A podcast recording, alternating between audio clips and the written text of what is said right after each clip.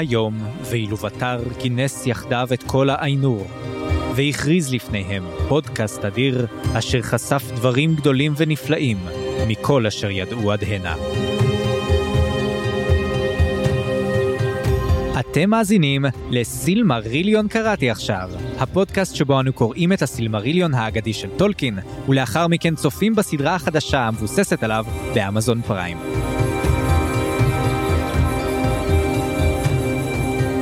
אני צפריר.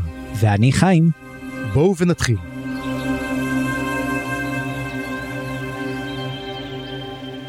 ברוכים הבאים וברוכות הבאות לפרק התשיעי של הפודקאסט שלנו. והפעם אנחנו ממשיכים עם הקוונטה סילמריליון, מדברים על הפרקים 19 ו-20. אז חיים, קדימה, בוא תספר לנו מה קראנו השבוע. אז מה קראנו השבוע בסילמריליון? זהו, אחרי הרבה הייפ, הגיע הזמן לדבר קצת על ברן ולוטיאן. מוכנים לסיפור האהבה הגדול של הסילמריליון? כמו בכל סיפור אהבה טוב, לפחות לדעתי, אני לא ממש חזק בז'אנר, אנחנו צריכים להתחיל עם מלחמה ולסיים בטרגדיה. אז הכירו את ברן, חבר הקומנדו הברהירי שעסוק במשימות מיוחדות מאחורי קווי האויב, ומגלה שהרגו את היחידה שלו. שלוש פעמים במהלך חייו הוא לא מתבר ברן, בראשונה הוא משיג את טבעת פלגון, שיש לה פלוס אחד לאמון אלפים, ויוצא לארבע שנים של שיטוטים והרג אורקים, שלאחריהן חודר לדוריאס ומתאהב בלוטיאן. עבור ידה שולח אותו תינגול להביא ככה בקטנה סילמריל בודד מכתרו של מורגות. ושוב, ברן לא מתברברן, ויוצא לדרך. עובר בממלכתו של פינרוד שמצטרף אליו למשימה הנועזת. בדרך הם נתקלים בסאורון אחד שלא קונה את התחפושות המוזרות, הוא משלח בהם אנשי זאב והורג את כל החבורה חוץ מפינרוד וברן. בעזרת לוטיאן וכלב טוב בשם הואן, הם נלחצים מהשבי, משחררים את האסירים של סאורון ומעיפים את כל בני פאנור התככנים מנורגת'ון. אלה משאירים להם למזכרת את הכלב וחץ בברן. לאחר שברן מתרפא, הוא לא מתברברן בפעם השלישית, הוא מחליט שעדיין יש לו סילמריל להשיג. אז הוא יוצא בשושו רק כדי לגלות שאהובתו לא פראיירית ולא נשארת מאחור. ביחד הם חודרים לאנגבנד ומתעמתים עם מורגוף. ברן שם ידו על הסילמריל, אך זו מיד נאכלת על ידי כלב אימים שעוד יעשה בלאגן בדוריאס. הם ניצלים על ידי נשרים וחוזרים לדוריאס. ומשם לצד הכלבים עם תינגול, השבת הסילמריל, והשבת נשמות ברן ולוטיאן, מגיחה קצרה להיכלות מנדוס, לחופשה ללא תאריך חזרה על אי קטן. וכך, הסיפור המרגש הפך לסמל תקווה, ובעקיפין נתן השראה למאורעות שהביאו לקרב החמישי הגדול. אך זה לא נגמר טוב, והמפלה שספגו האלפים של בלריאנד מסמלת אולי את סוף עידנם שם. נותרה רק גונדולין מבודדת אחת, אבל תוכן העניינים כבר עשה לנו ספוילר רציני על מה שיקרה שם. אז בואו נדבר על זה וננסה להבין, סילמריליון קראנו עכשיו. כן, יפה מאוד, יפה מאוד. אה, אני חושב שאנחנו נדבר קצת הרבה היום, זאת אומרת, פרקים לא קצרים, והרבה הרבה הרבה דברים קרו בהם. אז לפני שנתחיל, חסות אחת קצרה, ואנחנו ממשיכים.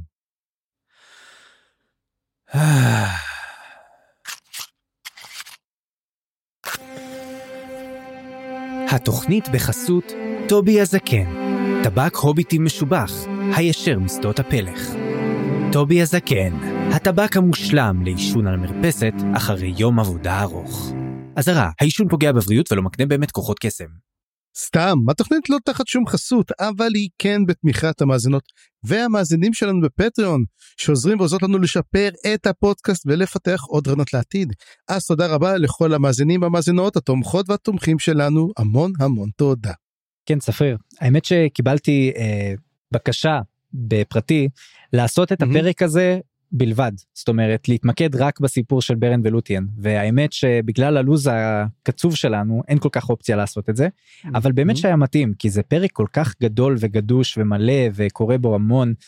אמ, למרות שהפרק הבא נדבר על זה אבל הוא טיפה קשור אליו גם.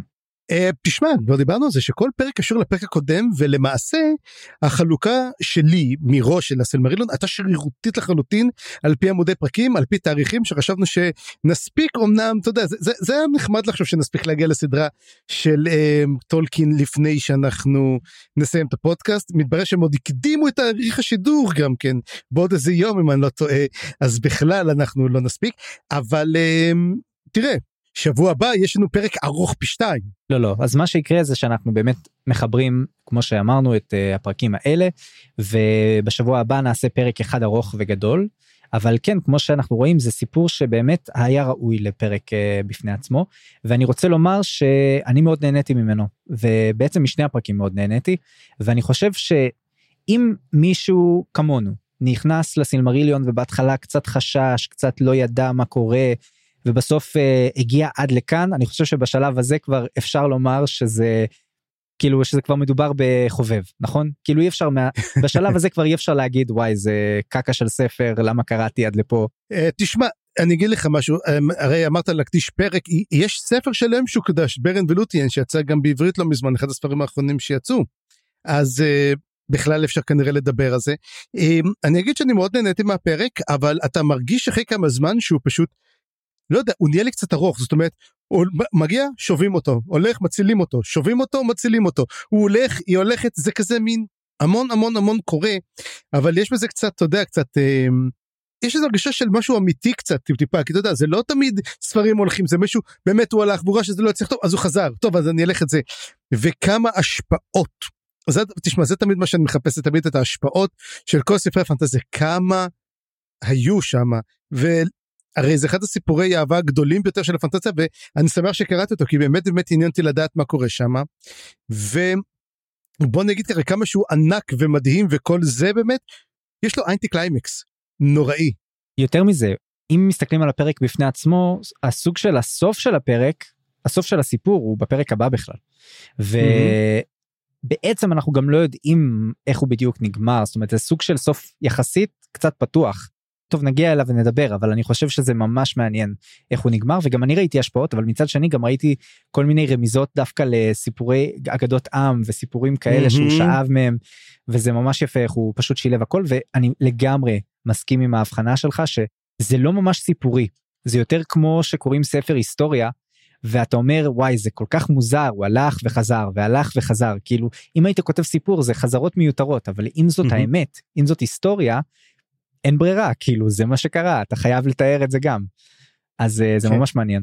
ואני חייב להגיד שגם הפעם נאלצתי לפנות לנספחים בסוף הספר בשביל להגיד סילמרילון קראתי כי אני פשוט כבר יש עומס ולא כל דמות מקבלת זאת אומרת רגע מי זה היה ומי זה אז אתה פותח תמיד את כל השושלות ואומר אוקיי הוא היה זה הוא היה זה אוקיי אוקיי הבנתי ככה לאט לאט אתה הולך ומבין אבל בוא באמת נתחיל ובוא תספר לנו קצת קח אותנו לקומנדו הברהירי. כן אה, סתם קראתי לזה ככה כי זה מגניב זה קבוצה של בני אדם בעצם אלה שיש אה, להם כבר מערכת יחסים עם פינרוד מה שבהמשך יקנה לברן אצלו אה, סוג של עדיפות או, או עזרה שהוא יקנה לו. וזה מעניין מאוד אני אני חושב שבני אדם עד כה היו סוג של נספחים לאלפים ופה פתאום הם מקבלים סוג של uh, כל מיני דברים מגניבים שקורים להם. Um, ואני חושב שזה היה מגניב פשוט קבוצה של בני אדם שחיה מעבר לקווי אויב טובחת באורקים משוטטים עושה כל מיני משימות מיוחדות לך תדע מה הם עשו שם. מה שמגניב זה שברן אפילו לא איתם בהתחלה הוא נשלח לאנשהו ורק כשהוא חוזר הוא קולט שהם uh, נהרגו בעצם mm-hmm. אז uh, אהבתי את זה ואז יש שם את הסיפור המוזר על גורלים נכון? אני קראתי איזה גורלו של גורלים. אה, אוי זה סיפור אגב אני באמת רוצה לדבר קצת על גורלים ואני אגיד את זה ויהיה פה ספוילר לספר אחר כי הוא אחד לאחד נלקח. ועכשיו השאלה שאני רוצה לבדוק באמת זה מה נכתב לפני מה כי זה פשוט אחד לאחד. הסיפור עם גורלים שהייתה לו אישה ואשתו חצי נעלמת הוא כל פעם היה חוזר לבית שלו ואז אה, הם הבינו שהוא חוזר לבית שלו כל כמה זמן ותפסו אותו שם אשתו נעלמה ואז הם אומרים לו אתה רוצה את אשתך אז הוא אומר כן אני רוצה את אשתי ובסופו של דבר אומרים לו הנה אשתך והיא מתה ותצטרף אליה. זה לא הזכיר לך ספר אחר? זה לא יודע זה טרופ קצת הקטע של אה, זה לא trope אה... זה אחד לאחד. אני אני אתן פה ספוילר כבר עכשיו אני אומר אבל לחולית. עכשיו חולית והספר הזה אני אתה יודע מה אני אעשה רגע בדיקה קודם כל חולית אה, בוא נגיד אה, אה זה חולית הראשון? חולית הראשון נמצא באוגוסט 90 ו-65 ובוא נראה שהסילמריליון יצא עשר שנים אחרי. הסיפור ואני אתן פה את הסיפור קצר הוא לא הורס חבר'ה עם כל הכבוד גם חולית זה ספר קצת. בוא אז אני כבר אומר עכשיו אה, תנו לי דקה הם תתן עליי timestamp לאיזה ספוילר קטן. אני לא אתן את השם של הדמות. יש דמות אחת שהיא בוגדת במשפחה והיא בוגדת בהם למה? כי יש לה את אשתו שהיא נחטפה על ידי אותם אה, בית אחר. ואז הוא אומר איפה אשתי? ואז אומרים הנה אשתך תצטרף אליה והורגים אותו. זה אחד לאחד. אני ראיתי את זה ואמרתי גורלים גורלים גורלים 100 מיתות לא יעזרו לך גורלים. זה כאילו זה ספוילר אבל בעצם זה אני אומר שוב לדעתי זה trope אני לא יכול להיזכר עכשיו איפה עוד ראיתי את זה אבל זה כל כך trope של אם אתה רוצה להצטרף אליו אין בעיה הנה תצטרף אליו כאילו זה מין כזה. אבל גם אישה גם גם כזה שאתה יודע זה זה זה מאוד זה לא אגיד שזה אבל זה אמר ממש זה היה אתה יודע כן. ממש אחד לאחד. לא יודע בכל מקרה נכון. אבל הקטע הזה באמת אה, יחסית שולי אבל כל הסיפור פה שאחר כך בהמשך ברן בעצם רואה את רוחו של גורלים שיגיד לו יספר לו מה קרה בעצם ועל טבעת פלגונד mm-hmm. וזה בעצם היה הקטע פה. אבל אה, כן אני, אני, אני אהבתי את, ה, את כל החלק הזה שבעצם מספר את הרקע של ברן אחרי שהוא משיג את הטבעת הוא טובח בעצם באורקים האלה משיג את הטבעת ואז יש ארבע שנים שבהם הוא משוטט אנחנו לא יודעים בדיוק איפה הורג אורקים ותגיד לי זה לא הזכיר לך סוג של פרוטו אראגורן כזה. כן היה משהו כזה. וזה לא סתם שגם אראגורן יש לו סיפור אהבה עם אלפית ולברן יש סיפור אהבה עם אלפית אני חושב שאפשר לעשות הקבלות בין שתי הדמויות. אני חושב שזה מאוד מאוד מכוון מצידו של טולקין. כן ובכלל זה שהוא חודר בסוף גם לדוריאס אני חושב שברן מצטייר פה כבן אדם מאוד מאוד מעניין מאוד uh, בעל יכולת הוא, הוא לא סתם uh, um, פרייר איך שאני אוהב להגיד וזהו mm-hmm. יש לך עוד משהו להגיד על ברן לפני שהוא פוגש את uh, לוטיאן? Um, שהוא גם כן לא פרייר בכלל. כן. אז בוא בוא נגיע לפגישה הגורלית שבעצם מביאה לכל הסיפור האהבה הזה. הם בעצם נפגשים ביער ואיכשהו חדר לדוריאס שוב אין כל כך הרבה הסבר איך זה קורה והוא בן אדם הראשון שעושה את זה. ואולי אפילו האלף הראשון שעושה את זה לא כי היה לנו את הסיפור עם מייגלין מקודם. אה, כן אה, לא מי שחדר ראשון מי שחדר ראשון היה אבא שלו של מייגלין נכון לא אבל זה היה בגונדולין הוא לא חדר לשם הוא לא הוא לא חדר לדוריאט לדוריאט לא חדרו. אמ, יש את הקסם, אני לא יודע, אגב, הוא לא בדיוק חדר לשם, כי אני חושב שהוא היה באזור קצת שולי, ושם הוא פגש את לוטן שהייתה רוקדת, הוא לא לגמרי נכנס, הוא לא נכנס למשל לארמון, איך קוראים לא, לזה? מנגורוס, איך קוראים לזה? מנגרוס, לא, הוא לא נכנס לשם, אבל הוא כן חדר למעטפת, בהחלט. אה, זה כן כתוב. אגב, אנחנו נראה אחר כך שעוד מישהו חודר את הקסם. כן, נכון. ובאמת, אני רוצה לשאול פה, לפתוח פה סוגריים, אני רוצה לשאול הרבה על mm-hmm. מליאן. היא בקושי מופיעה בפרקים האלה. Um, בנקודות mm-hmm. מסוימות היא, היא מאוד דומיננטית, אבל, אבל סך הכל, בכללי, היא יחסית לא מוזכרת. וזה היה לי מאוד מעניין, כי בהרבה נקודות, אתה יודע, היא מאיה, יש לה המון כוח, היא הייתה יכולה אולי להתערב בנקודות mm-hmm. מסוימות, אבל אפשר, אני חושב שזה שהיא לא מתערבת, אפשר להלביש על זה כל מיני הסברים, זה פשוט מעניין ומוזר שזה לא מופיע בטקסט עצמו. אז אני חושב שצריך uh, לשים על זה לב.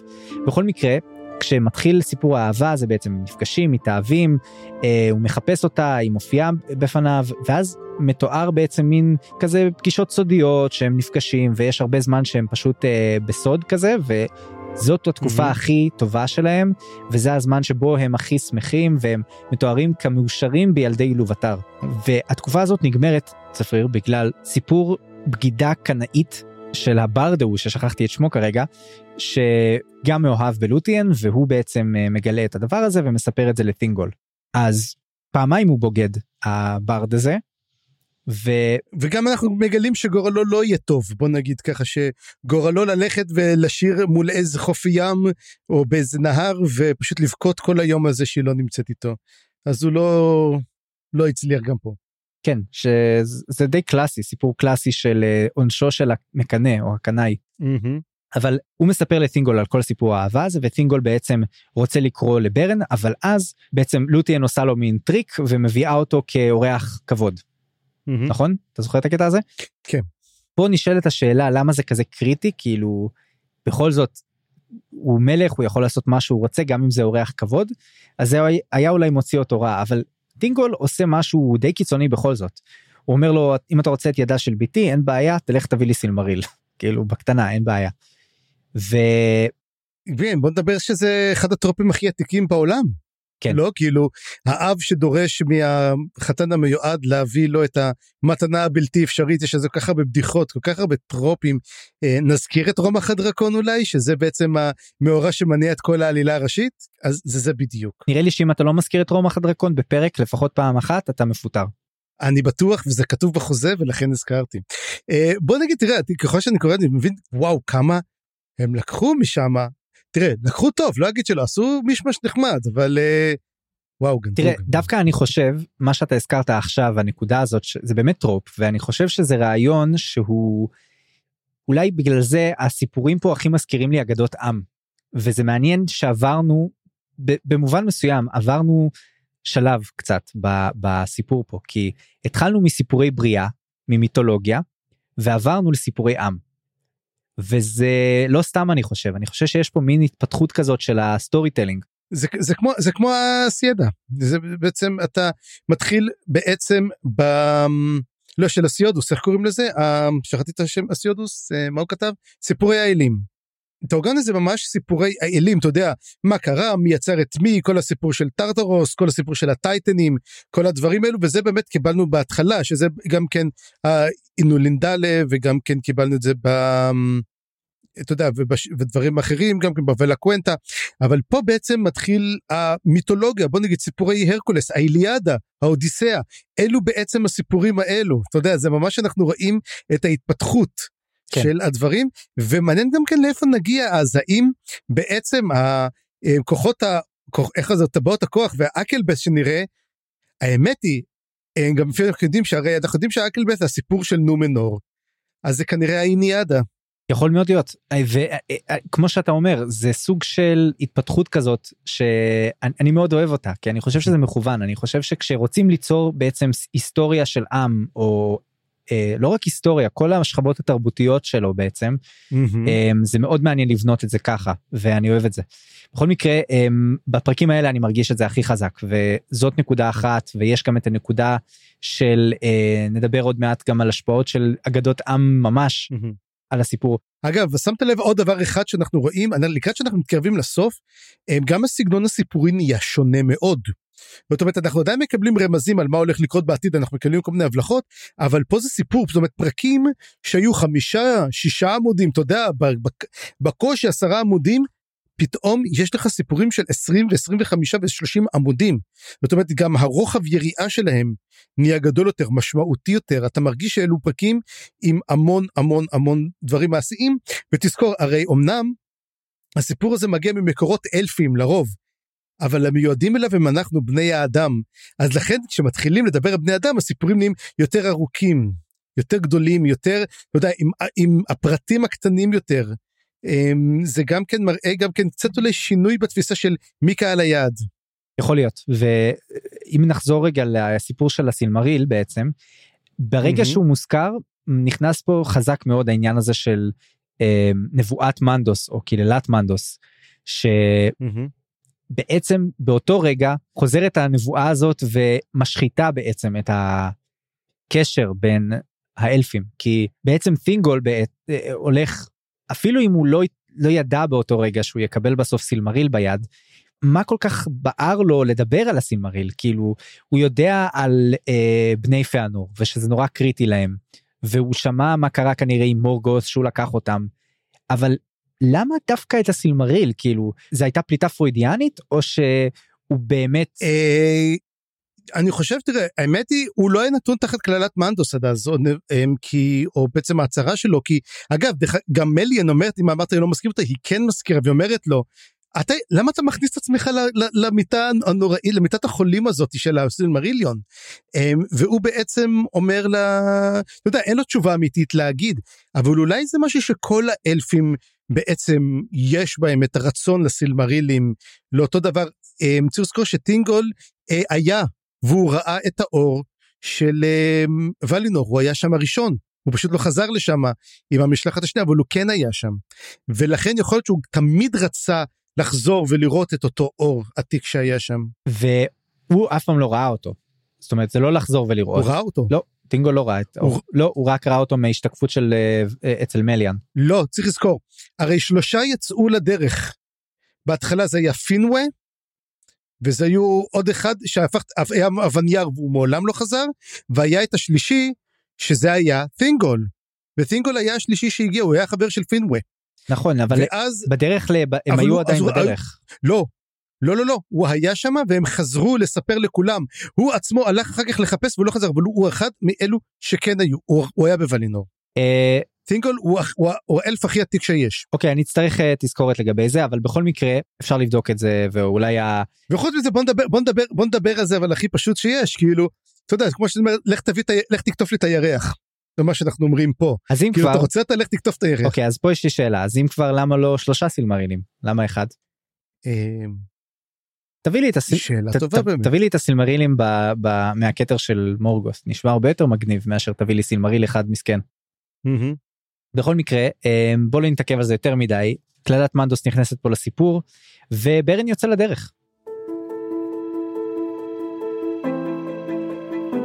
וברן כמו שאמרתי לא מתברברן בכלל והוא יוצא למסע אבל במקום ללכת ישירות צפונה מה שהוא עושה הוא בעצם הולך קודם לנרגות'רונד לפינרוד ואצל פינרוד הוא נאלץ בעצם להראות שם תופסים אותו בגבול והוא אומר להם מה יש לי את הטבעת של המלך תסתכלו ופינרוד כמובן מקבל אותו ושמה היה קטע מאוד מעניין כי פתאום התחלנו לגלות שיש בלאגן אצל פינרוד כי בעצם אחרי הקרבות הקודמים כבר חלק מבני פאנור ברחו לממלכתו. מדובר על אה, קורופין וקלגורם. ומסתבר שיש שם מתיחות פוליטית מאוד חזקה. כי יש ביניהם uh, סוג של עוינות כזאת, בכל זאת, הם, הם לא לגמרי באותו ראש. ובמיוחד עכשיו שמתגלה כל הסיפור הזה של לוטיאן ושל הסילמריל בעצם, המסע לסילמריל, שזה מה שהוא מבקש מפינרוד לעזור לו איתו, הם אומרים עד כאן, סילמרילים זה שלנו, אנחנו נשבענו, וכל מי שיעמוד בינינו, לא משנה מי זה, אם זה אויב או אלף או בן אדם, אנחנו נקטול אותו וניקח את הסילמריל, זה שלנו. אתה יודע, יש לנו זכות היסטורית על הדבר הזה, whatever. הרי הם נשבעו בוולינור את השבועה של אה, פיאנור. אה, בניו נשבעו. כן. וחייב לומר שהטקסט מצליח לצייר אותם כאנטגוניסטים ממש מוצלחים בסיפור, כי אתה יודע את המניעים שלהם, ובכל זאת כשהם, כשהם עושים את המניאקיות שלהם, אתה כועס, ואתה מצליח לראות את זה. וכשהם, נגיד, ברגע שפינרוד מחליט ללכת עם ברן, נראה שהם מתחילים לחתור תחתיו. הם אומרים אין בעיה, אולי עכשיו יקרה לו משהו ואנחנו בינתיים נשתלט פה על הסיפור. בקיצור, המתיחות הזאת היא משהו שהיה לי ממש מגניב לקרוא עליו, ואני חושב שזה הוסיף כל כך הרבה לסיפור בעצם. תראה, אנחנו כבר ראינו את קורפין וראינו גם את קלגורן ב... לפני זה כבר עם כל הסיפור שקרה עם, עם, עם, עם אייגלן וכל הסיפור שהם עצרו אותם ולא נתנו להם לעבור ובקיצור הם כבר הופכים להיות הנולדורים הפחות נחמדים. אמ, אבל כן באמת אה, הדבר הזה אתה יודע גם אומרים שהם בעיקרון אבל שים לב מה שקורה המריבה שם המריבה של האלפים לא נגרמת זה לא מלחמה פיזית אלא מלחמה שהם אתה יודע מסיתים תמיד אחד לשני הם אומרים להם בואו איתנו או מדברים אל ליבם של אלפים אחרים והם נוהים אחריהם אז גם כי מדובר פה שזה מדובר אפילו שהם חותרים הם עם כל הכבוד הם עושים את זה באלגנטיות. לגמרי אבל יש פה סוג של משבר כזה מאוד משבר נולדורי פנים נולדורי mm-hmm. וזה יבוא לשיא שלו כש... הם יחזרו בעצם עם כל השבויים שהיו שם בצפון והמאזן פתאום ילך הרבה יותר לכיוון של פינרוד והם יאלצו לברוח משם. אבל עד אז אני חושב שיש להם סיכוי לא רע בעצם אה, להשתלט וזה פשוט אה, מוסיף פה קצת משקל לסיפור. אוקיי אז בוא נדבר רגע על מה קורה עם ברן ופינרוד שהם הולכים בעצם צפונה ונתקלים בסאורון. כן כן רק נזכיר לפני זה שברגע שפינגולד אה, פינגולד פינרוד יוצא לי פינגולד אמ, אז מה שקורה בעצם הוא מבין שהולכת להיות בעיה וכדי שבעצם הם לא ישתלטו הוא מעביר את המלוכה לאח שלו לאורדרף אז אמ, גם כי אמרתי מי יש כזה דבר אורדרף ואז פתחתי את הנספחים אמרתי וואלה הנה ליד גלדריאל וואלה הנה הוא שם. תגיד אורודרס זה לא נשמע לך כמו שם של רע? כן כי זה דרס. כמו דס. כן זה נשמע כזה, כזה כמו לא יודע נשמע נשמע אולי, קצת אולי, רע אבל אולי, אולי זה יקרה אנחנו עדיין לא יודעים. אנחנו לא יודעים אבל דווקא אה, נזכיר גם את הבן של קלגורם קלברימבור שברגע שקלגורם בורח הוא דווקא מחליט להישאר. ואני מכיר את השם הזה אני אני מכיר אותו גם ממשחק מחשב כלשהו אבל אני לא רוצה להגיד כי זה, זה הורס את ה... אתה מדבר על מורדור? השאדו אוף מורדור כן. אחלה. אז מי שמכיר אותו מכיר אותו משם אבל נגיע גם אליו בהמשך של הסילמריליון. אבל uh, בינתיים אנחנו נעצור כאן ונחזור לגיבורים שלנו שיוצאים צפונה להביא סילמריל. אז רוצה לספר לנו קצת על אה, מה קורה להם שם עם סאורון סאורון בכבודו ובעצמו. כן קודם כל הם עושים תחפושות כי הם לא יכולים להיכנס לשם אז הם מתחפשים האמת זה מזכיר מאוד את ההתחפשות של um, פרודו וסם שמתחפשים לאורקים שהם נכנסים לתוך מורדור ואז הם לא תופסים אותם הם גם כן עושים את זה הם, הם לובשים תחפושות ואומרים נוכל לעבור אותם ובאמת נותנים להם לעבור אבל למה הם נתפסים? מהסיבה הפשוטה, הם לא באים להתרברב על מעשי הרצח שלהם, ולכן סאורון אומר, הופה, משהו פה לא בסדר. ואז הוא מחליט לבדוק מה קורה איתם, וכמובן, כן, מגלים שבעצם הם לא בסדר, הם, זה מדובר בעצם באנשים, ואז תופסים אותם ומתחילים לחקור מי הם, כי הם לא יודעים, אוקיי, בני אדם, אלפים, אבל מי הם בעצם? אנחנו לא יודעים מי הם. הם כי בוא נגיד שפינרוד לא אמר להם מי הוא, וגם כן ברן לא אמר מי הוא, והם חוקרים אותם והורגים כל פעם אחד אחד אחד אחד אחרי השני, וזה מעניין באמת לראות גם כן את השם, זאת אומרת, תמיד הם מגיעים ותמיד סאורון שובה אותם, זאת אומרת, סאורון הוא אויב מאוד מאוד רציני, ממש, אתה יודע, הוא שר הצבא יד ימינו של uh, מלקור. הוא מאוד אקטיבי ב, בספר הזה, בחלק הזה, עד השלב שיש את הקרב החמישי. Mm-hmm. שמת לב? שם כן, הוא, הוא לא כל כך uh, מופיע. הוא צריך להתאושש מכל מה שקרה. כן יכול להיות אבל בכל מקרה זה היה קצת מוזר כי פה הוא דווקא סופר אפקטיבי וחזק ומפחיד. כל הקטע פה של האנשי זאב גם ששאלנו פעם הקודמת מה זה אומר שהוא master של אנשי הזאב איפה ראינו דבר כזה פתאום פה זה, זה משמעותי הם הורגים אותם עם אנשי זאב אה, הוא בעצמו הופך לזאב בהמשך אז יש פה אתה יודע פתאום זה נכנס לסיפור עדיין לא כל כך ברור לי למה אבל אבל זה שם. תשמע, אולי אנחנו צריכים להבין מה המשמעות של אנשי זאב דווקא במיתולוגיה כבירות האנגלית. האם יש משהו כל כך צריכים, אתה יודע, הרי כל מיתולוגיה קיימת בשביל להסביר משהו. אז מה לפי דעתך זה נועד להסביר בעצם אנשי הזאב של, אמ, של סאורון? למה לכל, למה, למה לכל אורחות כתבו דמדומים? צריך גם להבין למה, למה, זאת אומרת, מה זה בדיוק אנשי זאב כשהוא אומר אנשי זאב? האם זה הוא אומר מה שאנחנו זה ווירולף אני בדקתי את זה בהתחלה אנשי זאב אמרתי לא אין סיכוי פתחתי באנגלית וזה ווירולפס זה לגמרי. כן לא לא לא.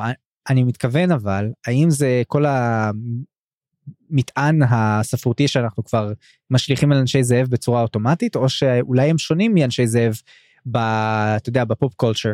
יכול mm-hmm. להיות שבעצם מדובר פה על אנשים שהופכים לזאבים בלי קשר לפעם בחודש, שיכולים פשוט shape shifters כאלה, שיודעים להפוך לש, לזאבים מתי שהם רוצים, או אנשים שהפכו אותם לזאבים. אתה יודע, יכול להיות לזה המון הסברים. לכאורה סאורון כנראה בעצמו יכול להפוך לזאב מתי שהוא רוצה, אבל אני לא יודע, אולי זה גם, אולי גם האחרים ככה, או שהאחרים זה פשוט, אה, הוא החליט שהם זאבים עכשיו והם הפכו לזאבים. יש, אפשר להסביר את זה בהרבה דרכים. כן, אם אתה שם לב, הספר הרי יצא בשנות ה-70, סוף שנות ה-70, וכל המטען הגנטי שאנחנו מכירים, הגנטי, המטען התרבותי, ה memes של ה-Werewolves, הוא התחיל משנות ה-80 ואילך להיות כמו שאנחנו מכירים מי אתה יודע זאב אמריקאי בלונדון בפריז וכל הסרטים האלו שנעשו וכל דמדומים וכל המלכות של Masquerade White Wolf וכל ה-Werewolf כל המשחקים של White Wolf זה היה הרבה לפני זה זאת אומרת הווירבולף זה אותו ווירבולף מהסרטי אימה הישנים מתקופת דרקולה שנות ה-30 וה-40 אותו דון צ'ייני אה, די איך קוראים לו דון, דון צ'ייני אני חושב קראו לו אה, לון צ'ייני לון צ'ייני זה שהיה מתחפש לכל המפלצות האלו והיה עושה את זה אז מדובר על משמעות של ייצור מפלצתי לחלוטין שום דבר רומנטי ממה שאנחנו מכירים היום. וגם אם, אם מסתכלים ספציפית גם על המילים werewolf זה לא בהכרח אומר שזה. זה לא מה שאנחנו חושבים שזה הכוונה פשוט ל... לבן אדם שמחליף צורה אני חושב לזאב שהוא לא כן. אתה יודע לא ופה, רגיל. ופה ופה זו שאלה עצמה האם אי פעם זה הוסבר בכתבים של טולקין? אז בטוח יש מאזינים שיודעים האם זה אי פעם מוסבר? זאת אומרת אני אשמח מאוד שזה יהיה מוסבר בסילמריליון. אם זה לא יכול להיות שבכתבים בספרים שלו נשלמו בכל העשרה כרכים שמסבירים רק על הסילמריליון מה קרה שם יכול להיות שיותר מובן. נשאלת השאלה גם למה לא ראינו אותם בשום מקום אחר מה למה אין אנשי זאב בשר הטבעות למה לא בהוביט. בהוביט אגב יש דברים שלא מופיעים בשום מקום אחר גם יש נגיד את ה... uh, המפתח הצווח המפורסם כן שאין את זה בשום מקום אחר בספרים של טולקין לדעתי אני לא כזה מכיר אבל אני מניח uh, כי זה מאוד מאוד קטע של ספר ילדים כזה. Um, אבל האם גם זה משהו שהבליח פעם אחת ונעלם או שלא יודע. טוב נותר לנו לקרוא. יאללה אז בוא נדבר על לוטיאן שיוצאת להצלת uh, ברן. ולא בפעם הראשונה וגם לא בפעם האחרונה. Mm-hmm. לוטיאן בעצם אה, אה, נבגדת עוד פעם על ידי אותו ברד שזה אתה יודע פעם אחת shame on, on uh, him פעם שנייה shame on her. והיא נכלאת בסוג של מגדל גבוה ופה אני אומר יש פה רפונזל אחוז שילינג רפונזל. לגמרי. מאיפה זה מגיע? רפונזל האלפית שנאלצת לטוות את השיער שלה וגם עושה איזושהי גלימה שגורמת לכולם להירדם וזה אגב הכוח החזק של לוטיאן להרדים mm-hmm. אנשים. כן. אה, היא משתמשת בזה לא מעט ובצורה התקפית לחלוטין אפילו נגד מורגות ונגד סאורון וזה מוזר קצת לא? לא אתה יודע משהו אה, אני תמיד אומר שלא מעריכים את לחש השינה במבוכים ודרקונים הרי מבוכים ודרקונים לחש שינה זה, זה לחש מדרגה אחד כאילו מה להרדים? זה באמת כזה? כן. זה לחש מאוד מאוד חזק. אז או שלוטין באמת קוסמת בדרגה נמוכה. אמ, אבל תשמע מתברר שזה מרדים ואם לא זה גם מרדים את סאורון גם באיזשהו אופן. כן. אה, ואני חושב שזה שזה מעניין. זה לא זה לא מה שהיית מצפה. והיא אפקטיבית מאוד. אני, אני שואל למה למה ולר אחרים או מאיות אחרות לא חשבו לעשות דברים כאלה פשוטים נגד uh, מורגוס אתה יודע פשוט תרדים אותו עושים אותו בכלא וזהו.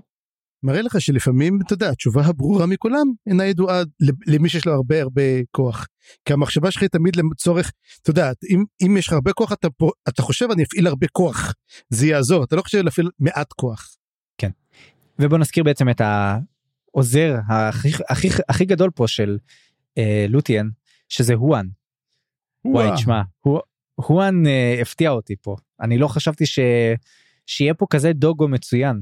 זה לא זה, זה אני חושב שהדמות הכי נהדרת בכל הסיפור הזה. אני חושב שעשו אותו נהדר והוא פשוט אה, הוא מככב הוא מככב תשמע אה, אמנם הייתי משנה את השם שלו כי חואן נשמע כזה אתה יודע זה מין זה נשמע כמו איך קוראים לכלב הזה שאנקצו לכלב הסי... אה, אה, איך זה לכלב היפני הזה. אה רגע אני יודע שרפי? לא. משהו כזה, לא משהו כזה, זה כלב יפני סיני כזה, או משהו כזה, אתה יודע, זה נשמע כזה חואן, או משהו, או חואן, זה, זה כלב צ'יוואווה, אז לא, אבל, אתה יודע, זה מין, זאב, איך קוראים לך זאב? חואן. שמע, הוא, הוא פשוט מגניב אה, מאוד. והוא יש לו חתיכת שושלת גם אתה יודע לכלבים גזעיים יש כזה את המסמכים עם השושלות שלו אז הפדיגרי כן. הפדיגרי והוא מגיע מאורומה אפילו מכלביו של אורומה ודרך כן. אה, באמת הנסיכי הנולדור הקלגורם וקורופין. ומעניין שדווקא הוא מחליט ללכת עם לוטיאן וגם כשהם התעמתו ממש מולם הוא יבחר בצד שלה. והוא מסתבר שהוא פשוט כלב נפלא הוא גם עוזר להם אה, גם מציל אותם גם נותן ללוטיאן לרכב עליו מה שבדרך כלל מתחת לכבודו. וגם כלב מדבר, הוא גם כלב זהו. מדבר. עם מגבלה מסוימת, כי הוא, כן. הוא יודע שהוא אמור לדבר רק שלוש פעמים בחיים ו, ואחרי זה הוא ימות.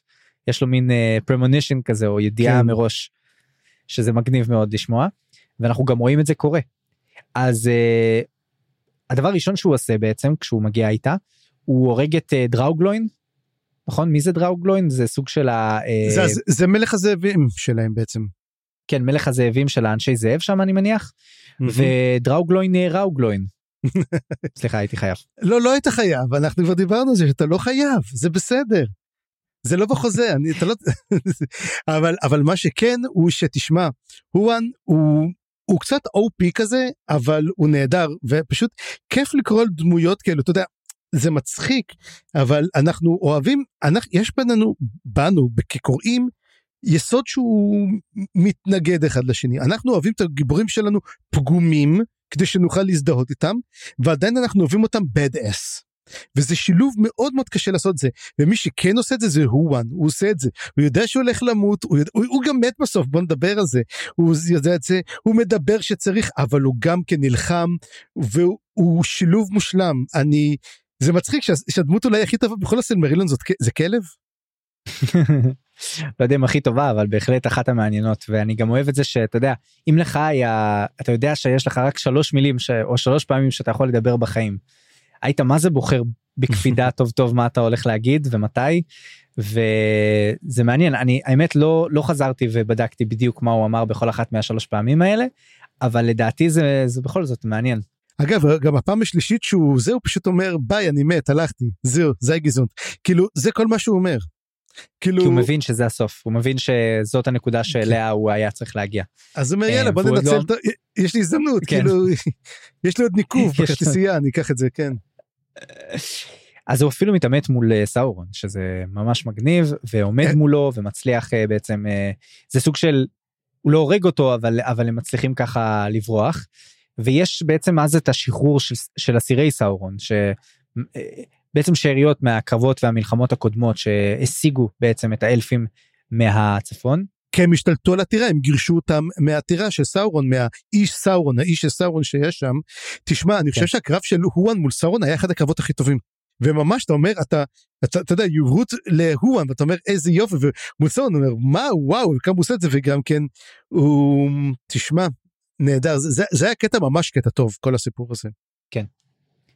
וזהו אז uh, על, על, על ההשפעות של זה מבחינה פוליטית כבר אמרתי אבל כשבעצם הם חוזרים ל, uh, לאזור של נרגות'רונד וכל השבויים באים הנולדורים בורחים משם קלגורם וקורופין ואז יש להם עימות עם ברן ולוטיאן.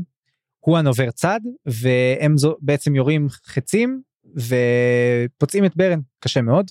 ולוטיה נאלצת לרפא אותו וזה לא פעם אה, ועכשיו היא תיאלץ לעשות את זה עוד פעם אבל אה, באמת אה, זאת הייתה אחת הפעמים שהיא ריפאה אותו. וזהו עוד משהו רציתי לומר שלוטיאן פה מרפאת לא מעט היא גם מרפאת את טינגול באיזשהו שלב את טינגול. תשמע מתברר שיש לה הרבה כוחות ללוטיאן. כן. אגב גם לא, לא למה... לא הזכרנו את שמה טינוביאל גם כן שמה כהזמיר זהו השיר שאני כל הזמן זוכר אותו ואני לא באמת בדקתי אבל זה לא זה כן. או, או אלברeth טינוביאל משהו כזה נכון? אה, כנראה כן טינוביאל אני זוכר את השם הזה טוב. נכון וטינוביאל זה nightingale זה זמיר, או אה, כן. או אוקיי. עפרוני או עפרוני אה, אני יודע זה משתנה כל פעם אני, אני חושב ש nightingale אני חושב שזה זמיר. lark זה כנראה עפרוני או גם זמיר לך תדע.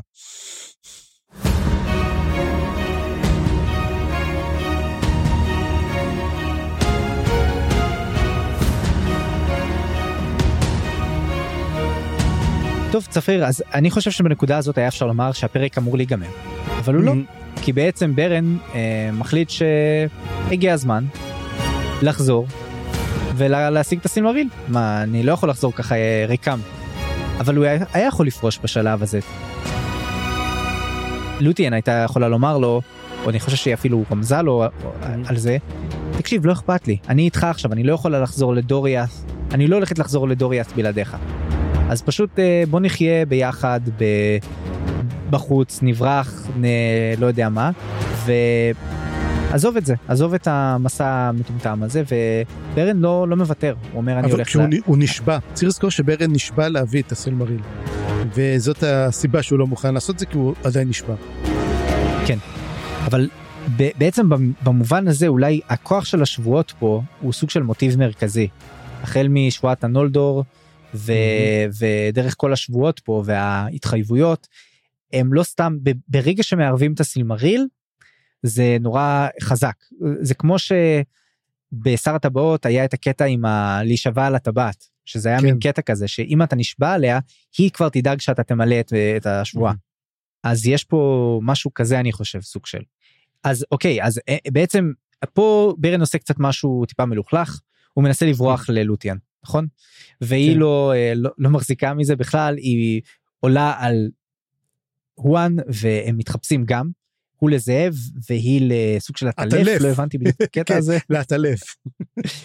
אולי זה, תשמע זה אולי- תשמע, זה אחלה זה- תחפושת זה אחלה תחפושת אני הייתי רוצה זה לראות כן קוספליי. דמדומים?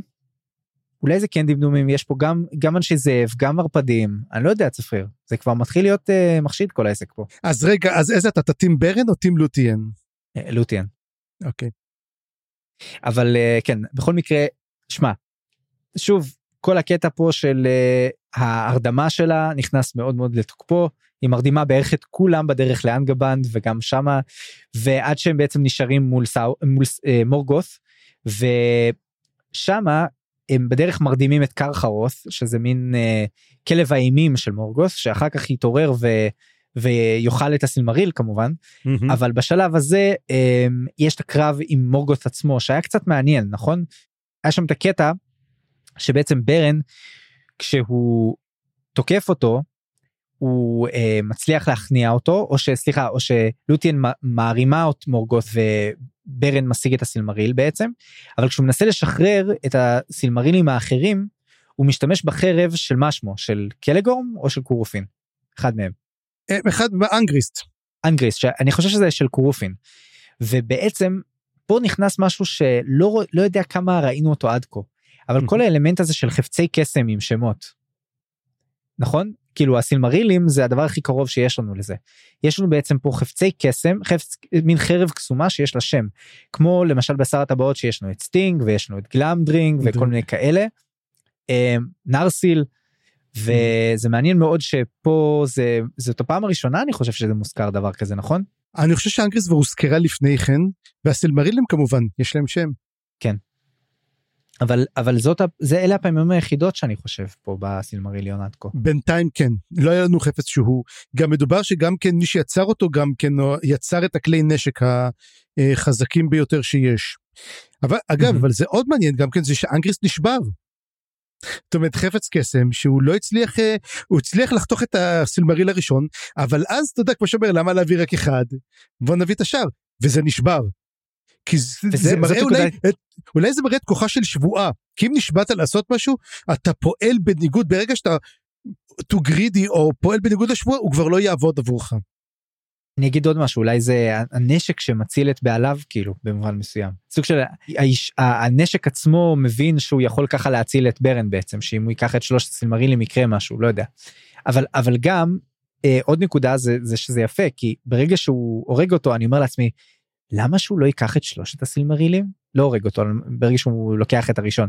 למה שהוא לא ייקח את שלושת הסילמרילים ואז הטקסט כאילו לא הוא לא יכול היה לעשות את זה כי אה, בעצם הוא, הוא העיר את מורגוס וגם כל הקטע פה שהשביב פוגע במורגוס ומצלק אותו זאת נקודה מה זה חזקה כאילו ברן פצע את מורגוס זה חתיכת ב- בלחי אה, לא סתם אלא בלחי שלו גם כן.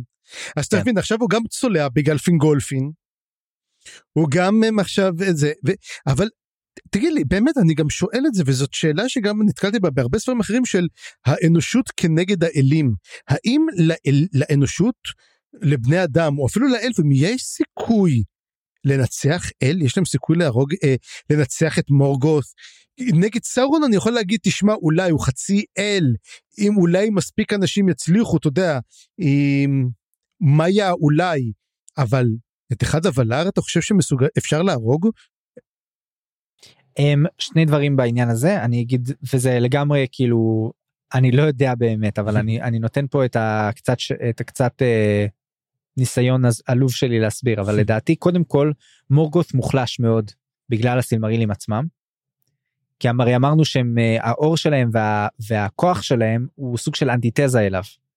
אז ברגע שהוא חבש אותם שם אותם על הכתר זה החליש אותו. אז זאת נקודה אחת שאני רוצה לומר ועד כה הוא לא לא היה בחוץ מפינגולפין הוא לא היה בעימות ישיר עם אף אחד. ואצל פינגולפין אתה יודע שאלנו מראש איך איך אלף אמנם האלף הכי הכי הכי אבל איך אלף יכול בעצם לפגוע בו אז אני חושב שדווקא אה, רואים שאפשר לפגוע בו. דבר שני אפשר לומר שהוא הוחלש מהעימות הזה עם פינגולפין ודבר שלישי יש פה את בעצם בתה של מליאן שהיא לא אה, סתם בת אדם יש לה לגמרי כוחות שנובעים מדם המאיה שבה אני חושב וזה ברור. אז uh, מעניין קורים פה דברים מאוד מעניינים וייחודיים במיוחד כשנדבר על היכלות מנדוס רואים שגם ברן הוא לא הוא לא סתם uh, בן אדם. בכל מקרה um, יש פה את הקטע שקרחרוס נוגס ביד של uh, ברן שמחזיקה בסילמריל ומתחיל להתחרפן להשתגע הורג כל מיני יצורים טובים ורעים כאחד ומתחיל uh, להתרוצץ שם בהמשך הוא יגיע לדוריאס ויש לנו את הנשרים שבאים להצלה אה, לא פעם ראשונה בספר הזה. קראתי קראתי גם כן ספר פעם שנשרים באו להציל. כן? כן אני לא זוכר את השם אבל כרגע. אבל יש לי שאלה הם לא יכלו מראש לבוא להציל אותם לשים סתם סתם אוקיי יאללה אז בוא נמשיך. בוא נחזור לדוריה. הוא פשוט מגיע נשר נוחת על הכתר של מורגוס לוקח את הכתר ועף כאילו כמה זה קשה. זהו מה, למה לא מה מה הבעיה כל הספר הזה. אה. היה צריך קצר יותר הרבה יותר קצר. בוא בוא תחזיר אותנו לדוריה צופה.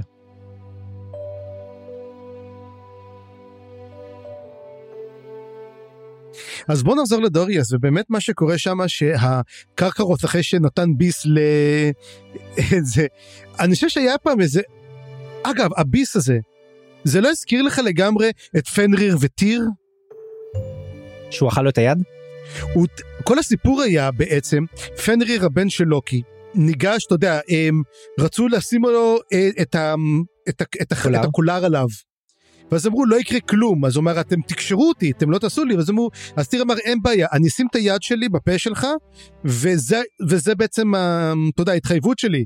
וכמובן שאודין קשר וזה ופשוט חטא ואכלו לזה את היד הזה. מראה לך גם כן איך עוד פעם ההשפעות הנורדיות האלו של גם כן אז בעצם זה מצחיק הוא, הוא שם את היד קדימה ו- you shall not pass. אז הוא פשוט נתן לו ביס ואכל לו את הסילמריל וזה עשה לו צרבת נוראית והוא פשוט משתגע והוא פשוט מתחיל אה, אתה יודע להשתגע עד כדי כך שזה הקסם של אה, מליאן לא עובד והוא חודר לדוריאף ממש חודר פנימה והוא משתולל שם עד שהוא... ונשאלת השאלה, יכול להיות שזה החירפון שלו, ויכול להיות שזה דווקא הכוח של הסילמריל עצמו, שכאילו מצליח לבטל את, את, ה, את הקסם של uh, מליאן. כן, לא מדובר, לא אומרים את זה שם, אז זה באמת שאלה טובה. ואז פשוט הוא מוצא מים, יש שם איזה זרם מים שעובד והוא טוב, והוא אתה יודע, כזה קצת מרגיע אותו, אבל אז כולם רצים אחריו, אתה יודע, כי בתכלס הצליחו להבריח את הסילברילים, אבל עכשיו יופי, עכשיו צריכים על קרקרוס. מה שכן אהבתי, אהבתי מאוד את הקטע, הם, בהתחלה שמספרים איך בעצם, אה, אתה יודע, מורגוף גידל את קרקרוס, שהוא שם אותו אליו והכיל אותו בשר חי רק, והוא ממש הפך אותו, אתה יודע, הוא לא מלך הכלבים או הזאבים זה, אבל הוא, הוא, אתה יודע, הוא הפט של, של, של, אה, של מורגוס. וזהו זה, ואז בעצם מתחיל הציד לקראת uh, קרקרוס. שהקטע גם מעניין. כן, אבל לפני זה, אני גם, כשהם מגיעים בעצם לפינגול, ואז יש את הקטע הזה שהוא לגמרי סיפור עם, נכון? לגמרי אגדה כזאת של, mm-hmm. כמו שאמרנו, הטרופ של האב ששולח את המחזר למשימה בלתי אפשרית, ואז המחזר מערים עליו, נכון? אז היה פה גם את הסוג הדבר הזה, כי הוא חוזר בעצם והוא אומר, אה, איפה הסילמריל? הוא אומר, הסילמריל ביד שלי. היד שלו כמובן בתוך בתוך אה, קרחרוס אבל זה לגמרי כאילו קטע כזה. ודווקא סינגול מעריך את זה הוא אומר וואו זה באמת אה, באמת עשית את זה וברן בעצמו נותן לעצמו את השם אה, האירוני קצת של קאמלוסט שזה או קאמלוסט שזה ללא יד חסר יד משהו כזה. הג, הגידם. זהו בקיצור זה זו, זאת הייתה נקודה מגניבה ו, ומאוד מאוד הזכירה לי אה, אגדות עם. אז כן הם יוצאים לצוד את קרחרוס. רוצה לספר לנו על זה? אה בכיף. אז זהו זה כמו שאנחנו מדברים באמת אה, מגיע קרחרוס וקצת שותה מים וקצת יותר נרגע אבל אז כולם תוקפים אותו וכמובן הואן תוקף אותו אה, והואן נלחם מול קרקרוס ושניהם מתים זאת אומרת שניהם נפצעים קשה. וזה קצת מוזר כי הואן ניצח את אה, סאורון ועדיין כלב הוא לא הצליח לחסל אז זה קצת כזה מוזר. היה לי כאילו אותו אתה מנצח ואותו לא אבל הוא כן מצליח אה, לעשות את זה ואז אה, פותחים את קרקרוס זאת אומרת פותחים אותה ומוצאים את היד שלו עדיין עם הסילמריל אבל אז שרואים את זה ופותחים את זה לאוויר העולם אז היד נרכבת לא נשאר כלום וזהו זה ובעצם אה, משיבים את הסילמריליון את הסילמריל האחד הזה לפחות. אני רוצה לומר שנגד סאורון זה הרגיש לי יותר כמו הסחת דעת כזאת הוא לא באמת מביס אותו כמובן סאורון ממשיך אה, ממשיך לחיות אבל הוא, הוא כאילו הוא נוסג הוא, הוא משיג אותו ו, וגם וואן נפצע מאוד נראה לי בקרב נגד סאורון ודווקא פה גם יש את ה... אתה יודע כלב נגד כלב וכלב אימים עוד ודבר שני יש פה סוג של את גם את הסילמריל ש, שהכוח שלו מאוד מאוד חשוב פה כאילו כן. רואים שהוא משפיע. הוא מחזק את קרחרוס כנראה נותן לו איזשהו אדג' אבל אבל בסוף הם הורגים אחד את השני כאילו וואן מצליח. כן. גם אם במחיר חייו. ואז כמו שאמרנו משתמש במילים האחרונות שלו אומר טוב יאללה ביי וזהו זה אבל אה, גם ברן נפצע מאוד מאוד קשה. אמ, וזהו זה וברן למעשה מת בקרב הזה גם כן. זאת אומרת השיג את הסילמריל השיג את כל עמד בשבועה שלו כמו שאומרים עמד בשבועה אבל הוא לא שורד לזה. אבל אמ, זה לוטיאן כמו שאמרנו היא לא לא פריירית בכלל והיא מחליטה בעצם גם כן למצוא איזה פתרון וכמו אותה אלפית אחרת גם כן שהיא די דעכה ומתה גם היא עצמה דועכת אה, ומתה. אמא של פאנור. אמא של פאנור נכון והיא מגיעה גם כן לחלות מנדוס וברן נמצא בחלות מנדוס ואז היא בעצם מקבלת אה, בעצם הוא אומר היא באה וכאילו אתה יודע היא אומרת אני לא יוצאת מפה אתה יודע לא מתפנה נותנת את ה... אה, לא מתפנה מה, מהבקו"ם ואז אה, מנדוס הולך למנווה ואומר וואו צריך פה לעשות משהו בוא נמצא איזה פתרון. ואז למעשה הוא נותן פתרון ואומר תשמעי את יכולה להמשיך ולחיות בעצם כרגיל אמ, פה בהיכלות מנדוס לא אומר לה את יוצאת ממנדוס ותגיעי לוולינור עצמה אבל את לא תוכלי לפגוש את ברן לעולם או שאני אחזיר את שניכם לחיים אבל, אבל אתם, את לא תוכלי לחזור בעצם לפה אף פעם, ולמעשה את מוותרת על חיי, על מוות שלך, והיא בוחרת באפשרות השנייה, מה שמזכיר לנו מאוד מאוד מאוד את אראגורן ואת ארוון, אבל פה שאלה לי אליך, הרי הבחירה שלה היא אמנם הגיונית בעצם, את בוחרת להיות, לחיות, אתה יודע, עם ברן, ברן מת, שניכם מתים, אני מחזיר אתכם לחיים, אבל אתם חיים, אתה יודע, אתה יודע, תחיו רגיל, כבני תמותה. ארוון לא מתה, גם אראגורן לא מת, אז למה היא צריכה לבחור את הדבר הזה? למה אם היא תבחר לחיות עם אראגורן, היא תצטרך להפוך להיות בת, בת, אה, אתה יודע, בת תמותה? זאת שאלה מצוינת, אני חושב שזאת שאלה של יותר בחירה, כאילו, אם מישהי בוחרת, אם אלפית בוחרת לקשור את חייה ככה עם בן תמותה, יכול להיות שהיא, אתה יודע, פסיכולוגית מחליטה את זה בעצם. שהיא לא תוכל יותר להמשיך לחיות בלעדיו אז מראש היא כבר גוזרת את דינה מתישהו לדעוך ולמות. אה, אני לא יודע אני אומר יכול להיות שזה הסבר כאילו מטאפיזי.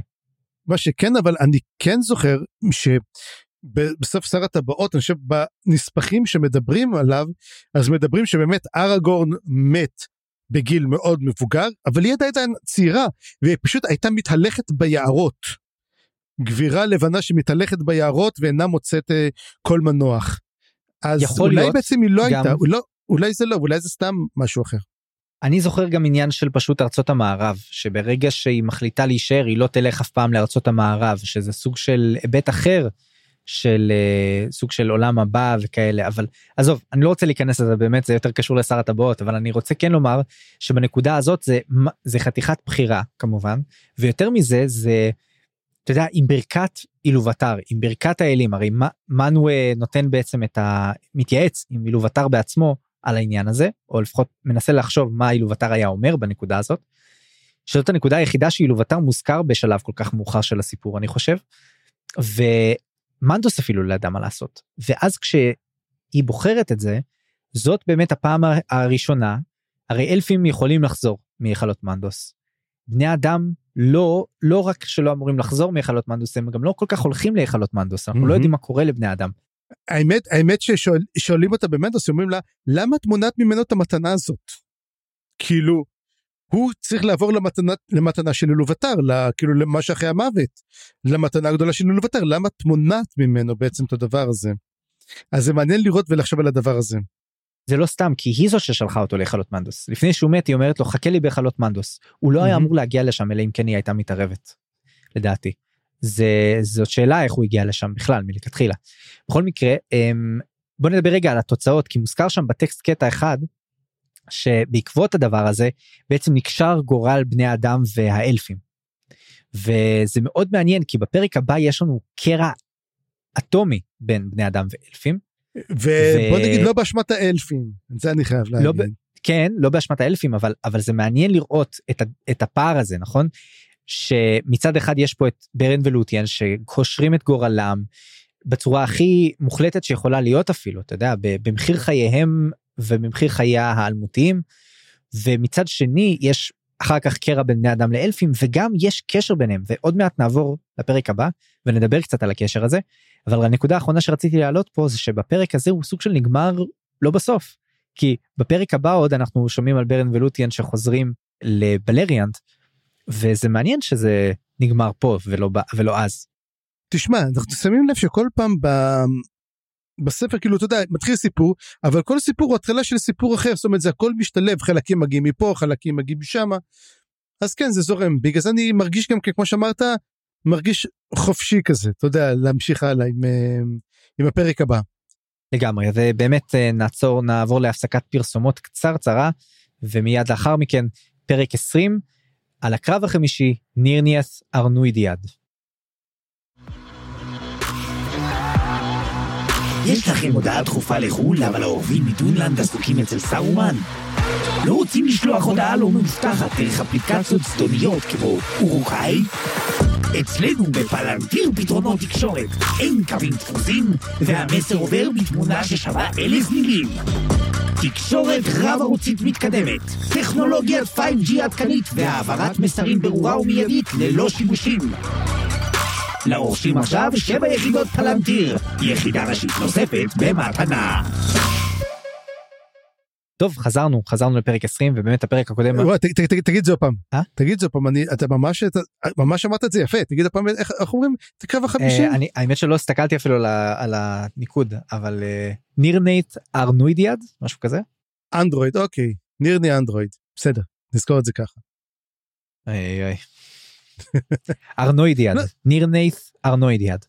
ואגב אם מזכירים את, את ההגייה אני ביררתי את העניין הזה ובמהדורה העברית התף לא מוסבר איך להגות אותו אבל צריך להגות אותו כמו th.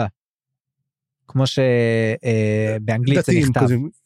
זה בעצם תף אה, רכה תף רק תף של תף נכון אשכנזית אוקיי אבל ללא צ'ופצ'יק ובלי דגושים לא דגושים אבל אה, בכל מקרה צריך להגיד תינגול ולא טינגול למשל.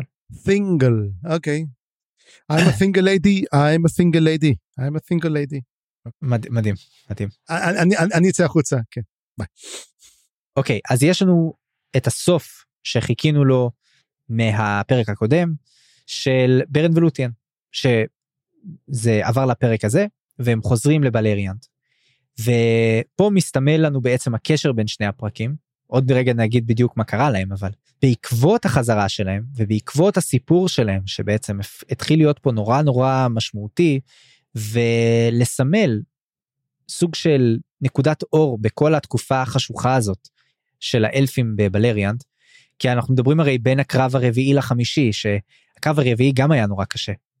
ואחרי כל אה, אתה יודע שהם איבדו את כל הצפון ושמתו הרבה ומפלת פינגולפין וכל הדברים שדיברנו עליהם כבר המצב לא תותים בכלל. ובתוך כל הסכלה הזה מגיע בעצם נקודת האור הזאת של ברן ולוטיאן לא רק זה הם הצליחו להשיג סילמריל ולפגוע במורגוס עצמו. מהדבר הזה הייתה יכולה פתאום להיות נקודת מפנה רצינית וזה מה שמוביל את שרשרת האירועים של הקרב החמישי שתיגמר רע אבל היא מתחילה בסוג של נקודת אור כזאת ולדעתי זאת הנקודה למה למה יש קשר בין שני הפרקים. ואם כבר אה, נסיים את הנקודה של ברן ולוטיאן לפני שנעבור לחל, לקו החמישי אז כל הסיפור פה נגמר בזה שהם חוזרים. לוטיאן מרפא את טינגול אה, סוג של בכסח סופי עם אימא שלה עם מליאן שקולטת מה היא עשתה. היא מבינה שהיא בעצם אה, בחרה בחיי אה, חיים בני מוות והם פורשים לאי באוסיריאנט שאני בדקתי את זה במפה אגב זה באמת יש שם שתי יש שם בעצם את הנהר התחתון ביותר הדרומי ביותר האדורנט ויש שם אה, מקום שנקרא טול גלן שזה בעצם יש אי בתוך הנהר הנהר כאילו מתפצל וחוזר ובדיוק באמצע שם יש את האי טול גלן ומסופר שהם אה, הולכים לחיות שם ויש להם אה, בן שקוראים לו דיור שנולד להם ואני חייב לומר דיור עכשיו אה, נמצא שם ואף אחד לא יכול לגעת בו אז דיור מוגן. כמו כמו דיור מוגן. אתה, אתה, אני יודע אתה רוצה שאני אשאיר פעם בסינגל ליידי כדי שזה לא יהיה מביך רק לצד אחד? לא לא אני אני אני מנסה להוציא להציל אותך צפריר. זה, זה, אתה לא מבין, אה, אתה- אתה- אוקיי אוקיי עכשיו אוקיי כולם חושבים שאני הכי גרוע. חס ושלום חס ושלום אז בוא באמת נמשיך אגב אתה שמת לב בעצם שתמיד הקרבות מתחילים שכאילו האלפים רוצים לתקוף אנחנו במצב טוב נתקוף בוא נעשה את זה והם קצת לא עושים והם חוטפים. כן. מסקנה כשאתה רוצה לת... when you shoot shoot don't talk. לא להפך אבל אבל פה יש את הנקודה שהקרב לא הוכרע בכוח הזרוע. הקרב הוכרע משני הצדדים שא' האלפים לא הצליחו באמת להתאחד בגלל כל הסיפור של שבועת אה, אה, קללת מנדוס ושבועת הנולדור והקרע עם הסילמרילים כי בעצם כשמידרוס מנסה ליצור את הברית שלו יש לו fuck רציני כי אין טינגול כי טינגול אה, יש לו סילמריל אז הוא, הוא לא יכול בעצם אה, ללכת איתם וגם טינגול לא ידוע כמישהו שרוצה לצאת מדוריאס בכלל ולנקוף אצבע. ומראש כבר לא אוהב את, ה, את הנולדורים. יש הוא לא מצליח לה, להביא את אורדרס שנמצא עכשיו במקום פינרוד שנפל. ולאורדרס גם יש את הנקודה הזאת שבעצם הוא בכסח איתו. וכי בגלל האחים שלו בגלל קורופין וקלגורם. וגם לא אמור להיות שום טורגון כי אתה יודע טורגון נעלם כבר מזמן לא יודעים מה קורה איתו. גונדולין אנחנו לא יודעים מה הכוח שלה ומה היכולות שלה ואיפה היא בכלל אם בכלל יודעים עליה. אז שמע מיידרוס מתחיל על רגל שמאל לגמרי בוא נגיד שיש לו קואליציה ו- צרה מאוד. מאוד. ומעבר לזה גם מהצד של מורגות הסיפור פה לא מוכרע בכוח הזרוע כי אם דרך בגידות ומרגלים וכל הדברים האלה שהוא נורא אוהב לעשות. אז אה, אתה יודע אני כן חושב שזה משמעותי כל הסיפור פה. אז אתה רוצה כן. לדבר רגע על, על, על התוכנית של מיידרוס ואיך הוא מגיע בעצם ל... איך הקרב זהו עצמו זה. מתנהל? אז זהו זה פה משהו התכוון לעשות אם אני אני מודה שאני לא אני הייתי במפה ניסיתי קצת להבין מה הולך שם זה שהוא מתכוון לעשות בעצם קרב כלשהו שתהיה הסחת דעת ואז פינגון מגיע מצד אחר. כן. עכשיו פינגון זה לא הבן זה לא הבן של אה, פינגולפין פינגון הוא הבן של פינגולפין ואח של טורגון נכון. פינגול אה, לעומת זאת הוא רגע, פינרוד אז- סליחה פינרוד פלגונד פינרוד- הוא בן של הוא פינרפין בכלל. כן, פינרפין. אוקיי אז בקיצור של אבל דבר הוא היה חבר אבל שנייה אבל פיר אבל טורגון היה חבר של פינרוד אני חושב. כן בגלל שפינרוד הלך ופתח שניהם היה להם את החלום שאולמו נתן להם וככה נכון. בעצם החליטו כל אחד לעשות את זה כן נכון אז עכשיו אז יש פה בעצם את הסיפור אז פינגון כן עוזר להם זאת אומרת בין אז כן אחד מהבנים של אה, פינגולפין בא לעזור טורגון. אגב למרות שטורגון גם כן יגיע בסופו של דבר בסופו של דבר זאת הייתה הפתעה גדולה שגם טורגון יגיע ויעשה משהו. נכון. ו- ואז הם לוקחים יחד עם בני האדם והם אמורים לתקוף אותם ביחד לעשות להסחת דעת להביא את כולם ולעשות להם בעצם פינצר עתק. די פשוט די ידוע הם באים הם עושים את זה והכל עובד טוב אבל מי הבעיה? בני האדם מה הם עושים? בני אדם מסריחים צפריר אתה לא יודע? אתה לא אף פעם לא היית ליד בני אדם. אני לא רוצה להגיד משהו ובאמת לא רוצה להגיד משהו אבל זה בני האדם השחורים. אוקיי? וזה אחד הדברים שזה כלומר שזה אלו שבאו מהמזרח האחרונים. הם לא, שעשו את אה, זה. נכון אלה שהיו אה, לא לא לא בהירי אור כמו הזה זה מוזר באמת זה מוזר. אז אני הדבר הזה. אומר פה, כאילו טולקין, כמה גזען אתה יכול להיות, כאילו, מי בגדו בהם? השחורים. אתה אומר כזה, רוצה- אתה נשמע כמו איזה סבתא מאלבמה בשנות החמישים. אני אגיד לך אבל מה צפריר אני אגיד לך מה. מצד אחד מצד שני השמות שלהם לגמרי שמות של אה, ויקינגים. נכון. אופלונג, אז- אולפונג, כל אלו, כן. אז אני אני אני נותן לטולקין את אה, benefit of the benefit doubt, of the ו- doubt. וסיכוי טוב שזה לגמרי לא מכוון. אמ, וזה אשרי מזכיר אשרי לי, המאמין, אשרי המאמין, תשמע. מי-. מי שלא יודע יש לנו לי ולצפריר יש תו- אה, פודקאסט אחר שעל על סדרה שנקראת מלאזן ספר הנופלים של מלאזן ואני זוכר אה, שקראתי מאמר ש... או איזושהי כתבה של אריקסון הסופר שכתב אותו שהוא והסופר השני שכותבים את מלאזן הם ניסו בכוח או בכוונה להימנע מכל מיני השפעות של איך שהעולם שלנו בנוי לפנטזיה. כאילו בהרבה פנטזיות ככה קורה שאתה יודע הרעים מגיעים מהמזרח או, ה, או הברברים מגיעים מהמזרח מהצפון, מהצפון, כל הרוע מגיע מהצפון, תמיד. מהצפון או ממזרח זה, זה בשני הדברים כן, ברור, כי אנחנו מפחדים כמובן מהברברים או מפחדים מהאסייתים. אפילו אם תסתכל על, על למשל על אה, שיר של אש ושל קרח יש שם את. העמים שמגיעים מהצפון ומהמזרח אה, וזאת מאוד מאוד אה, אה, השפעה היסטורית השפעה היסטורית קישור, קישור הזמן? כן. קישור הזמן בוא נגיד? וזאת כאילו, נוג... כן. לגמרי השפעה היסטורית שמגיעה מ... אתה יודע, אנחנו אה, אה, בסוף, בסופו של דבר חיים בעולם יחסית אירופוצנטרי. וחיים על היסטוריה אחת. ואני אומר שזה זה בלתי נמנע לפעמים שזה כאילו טבוע בתרבות ובספרות.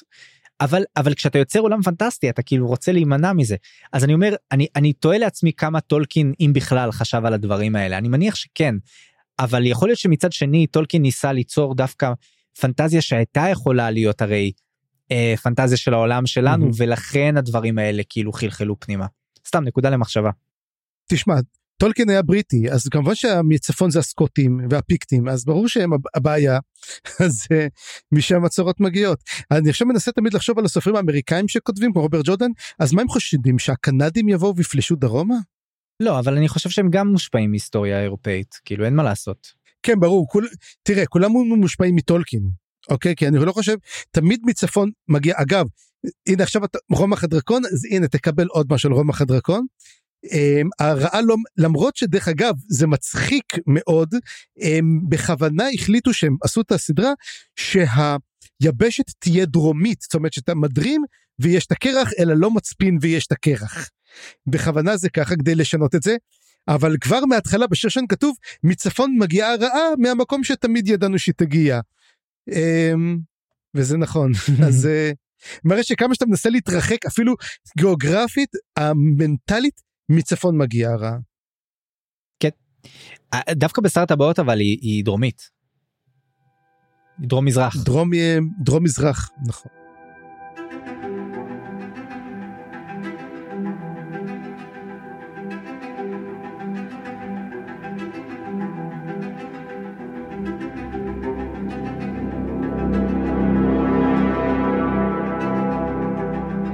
בכל מקרה יאללה בוא נדבר על אה, על סיכול התוכנית הזאת בעצם הבני האדם שבוגדים אה, הם בוגדים מהמם. פעמיים.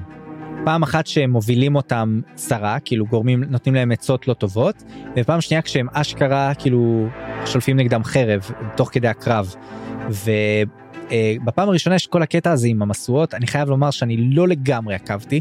יש שם את כל הקטע של הביקנס שאמורים להידלק כי הם רוצים לעשות סימן בעצם ל- לפינגון ומצד שני אה, אה, בצד של פינגון הם מחכים למיידרוס שבעצם אה, יעשה את הסימן ואז הורין אומר לו אל תלך אני לא סומך על הסיפור פה לא סומך על מורגות יש פה איזשהו תעתוע של האויב ופה אני אומר פה דווקא הורין זכור לטוב והואר אבא שלו נכון כן. ויש פה עדיין לא הבנתי בדיוק מה קרה שם ואם זאת הייתה עצה טובה של הורין אבל אני מניח שכן. אבל יש פה לוחמה פסיכולוגית אה, של משיכת צבאת פינגון ואני רוצה להזכיר גם אותה. וזה בעצם הסיכול השני שמורגוס עושה. כי בעצם הם קולטים את, המה, את המהלך פה שיש פה בעצם אה, תנועת מלקחיים אולי גם זה חלק מהעניין של המרגלים והם בעצם באים לכוח של פינגון והם הם מנסים למשוך אותו לקרב לפני שכוח מיידרוס תוקף בעצם. בדרך שבה הם עושים את זה הם בעצם עושים משהו אה, שהם לוקחים את גלמיר שהוא היה מין סוג של אה, קפטן שהם תפסו בשבי מקודם בקרבות הקודמים והם מביאים אותו ובעצם סוג של אה, אה, עושים דברים אה, לגופה שלו מול הצבא וגווינדור שהוא האח שלו רואה את מה שקורה והוא בעצם מתחרפן ולוקח את הצבא ובעצם הקרב מתחיל מוקדם והוא מצליח הם מצליחים למשוך את כוחו של פינגון לקרב. רק שבנקודה הזאת בעצם יש את ההתערבות של טורגון שמנ... שאיכשהו מצליחה קצת ל... להשיב את הבלנס פה ל... ל... לטובת האלפים. מה חשבת על הנקודה הזאת? Uh, תשמע זה מאוד הזכיר לי המון המון דברים אחרים שקראתי זאת אומרת אתה יודע אני קורא כמה כמה ספרים במקביל ואני קורא גם כמה ספרים יחד עם זה ואמרתי. אני לא זוכר בנקודה הזאת קראתי אותה פה בספר אחר.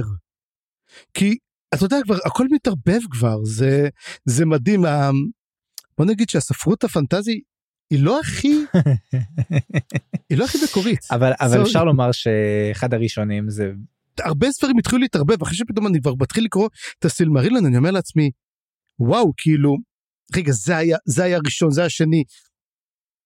אתה יודע אבל כמה השפעה היה לסילמרילון זה מדהים. זאת הבעיה הכי גדולה אני חושב בתור אה, וואי זה שוב, שוב טנג'נט אני פשוט לא יכול לעצור את עצמי סליחה זה פשוט יש פה אנחנו גם ככה בפרק ארוך מאוד. כך אנחנו אנחנו תוספות יאללה זה התוספות עכשיו כן. טוב אני אני חייב רק לומר בתור קורא ג'ן זיר אה, אה, מסכן אני רוצה לומר שאני Gen Z אני Gen Z או Gen X. Gen X Z Gen Z אני Gen X. Gen Z מסכן אני חייב לומר שיש משהו מאוד מבאס בזה שאני יודע שיש הרבה קלאסיקות שעוד לא קראתי ושאני רוצה לקרוא mm-hmm. ואני יודע את כל ההשפעות שלהם והשתלשלות שלהם וכל הדברים האלה. ונעבך כשאני מתחיל לקרוא אותם אני נתקל בבעיה שהכל נשמע לי מוכר ואני אומר זה לא מקורי וזה מבאס אבל זה זה כאילו זה, ברור שזה הפוך כאילו פה זה, ה, זה המקור של כל הדברים ואני צריך להעריך את זה ואני צריך לדעת מ, כאילו איזה יופי פה זה הקדים את זמנו וכולי כל הדברים שאנחנו אוהבים להגיד על קלאסיקות אבל זה בכל זאת זה סוג של חיסרון שיש לנו בתור קוראים אה, מאוחרים אפשר לומר. כן אני חלק אני שמח שקראתי בזמן חלק פספסתי ותשמע למשל אתה קורא את כל הספרים משנות החמישים השישים ואתה אומר איך אפשר לקרוא את זה היום אבל פעם זה הטריף לאנשים את, את ה mind לגמרי אז בוא באמת נתקדם בעצם על, אה, על הגמדאים בוא קצת תן לנו משהו על הגמדאים.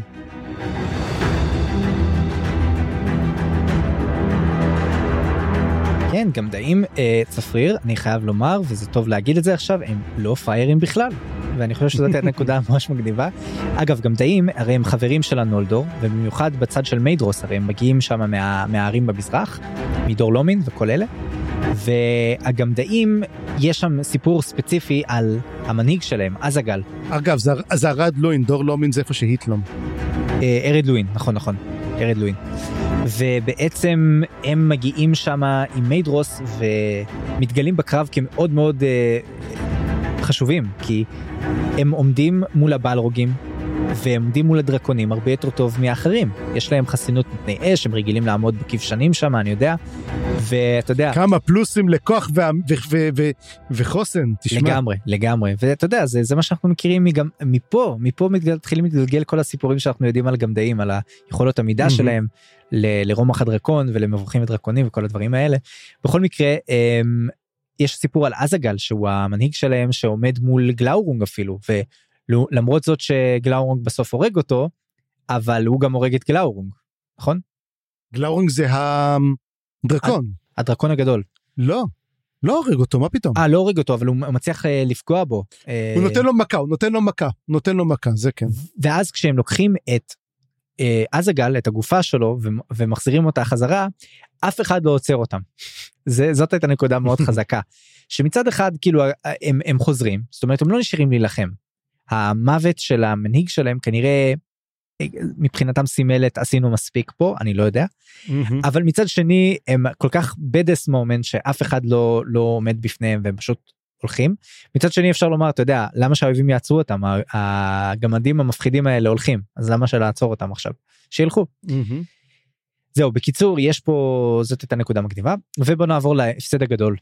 וההפסד מתחיל בעצם כשפינגון נופל מול גות'מוג שזה אדון הבלרוגים והורין יש שם קטע שהוא מדבר עם טורגון ומשכנע אותו לברוח. ואם היה למישהו סיכוי כלשהו פה בקרב זה כנראה היה טורגון אבל טורגון מצד שני מבין שהוא לא יכול לנצח בעקבות מה שאורין אומר לו.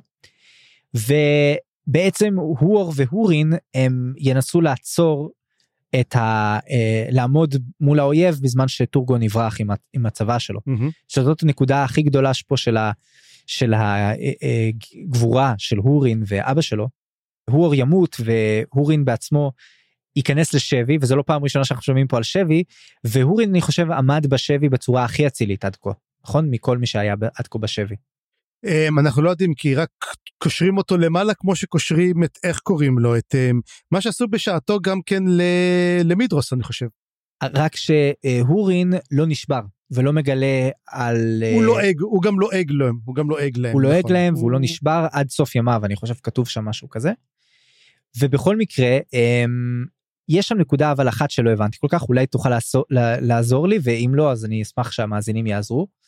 יש פה נראה לי בעצם שהמאזינים כבר שיש פה בעצם סוג של אמירה לגבי נבואת טואור שא' שכחתי מזה טואור לא בדקתי בנספחים אני מפחד שיש פה משהו שיגלה לי משהו אחר על גבי טואור.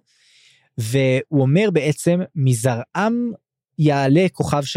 כוכב חדש מזרעם של הורין וטורגון כאילו מה זה זרעם של הורין וטורגון ואני חושב פתאום שילדיו של הורין זה שם של ספר אולי זה קשור לזה אולי זה ואולי זה קשור בכלל לכל הסיפור של אה, אחותו של אה, של טורגון ומייגלין כי מוזכר שם גם נקודה שמייגלין שומע על זה כן והוא לא אוהב את זה הוא מאוד לא אוהב את זה. הוא לא אוהב את זה כן אז יש פה רמז. יש לי תחושה שאני אמור לה- להבין יותר ממה שאני מבין כרגע ואם זה כך אני אשמח לעזרה ואם יש פה רמז שהוא ספוילר אז אז עזבו אה, אנחנו נגיע לשם. תודה תודה בכל מקרה אבל אה, בוא נעבור לתוצאות המרות של הקרבות וספר לנו מה קרה צפריר. קודם כל אם אנחנו מדברים על מי ניצח ועוד שראינו ב... אם נקרא לקרב השלישי הנקודה הגבוהה ביותר של בני האדם ושל האלפים כמובן הרביעית הייתה מכה בכנף הקרב החמישי הוא אני חושב אולי המפלה אחת הכי גדולות. אגב שים לב שגם כן בספרים אני פשוט אומר כל פעם אני אקח את הספר איפה שיש את האילן יוחסין של האלפים ופשוט אני אעשה איקס כל פעם שאחד האלפים נופל והם ממש נופלים אז פה בעצם גם פינגון נפל. נופלים כמו זבובים צפריר כמו זבובים. כמו זבובים כמו flymays ו mayflies ובוא נגיד שמה שקורה פה שאם תשים לב זה כזה דבר קודם כל הממלכה של פינגון כל הממלכה שהייתה של פינגולפין בעבר בהיטלום. היא, זהו זה היא נופלת לחלוטין היא, היא לא קיימת יותר. ומי נשלח לשמה? כפרס אותם אה, מזרחיים. לשעבר שפשוט אתה יודע הבוגדים אומרים להם אתה יודעים מה? לכו תגורו שם. אמרו לא אנחנו רצינו את היערות רצינו את הדברים הטובים. לא לא לא אתם אתם אתם הולכים לגור שם וזה מראה לך ש... אתה יודע אתה צריך לדעת עם מי לעשות עסקה. דופקים אותך חזק דופקים אותך בגדול. לגמרי. וגם כן הם, באמת אין אמון יותר בבני אדם לאלפים זאת אומרת המשבר הגדול ביותר בעצם זה שבעוד שיש קש... בני אדם אתה יודע מאוד עוזרים לאלפים וראינו גם עם ברן ולוטיאן הם גם יכולים להיות ביחד.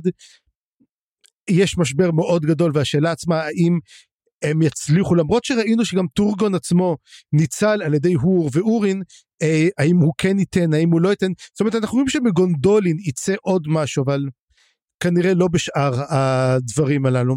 כן יש את השלושה יש בעצם שלושה בתים האלה המשפחות הגדולות האלה שעדיין מאוד מאוד קשורות לאלפים והשאר פשוט לא. כן וגם כן אנחנו רואים גם כן כמעט את סופו של בית פיאנור.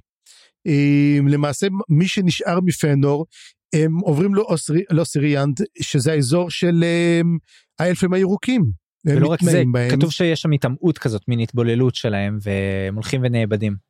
אז עדיין יש לנו עדיין את קלגום את קורופין לא יודע לא נראה לי שהם אמרו את המילה האחרונה וגם כן מדרוס הוא עדיין חי לא כן כן הם חיים אני מתכוון.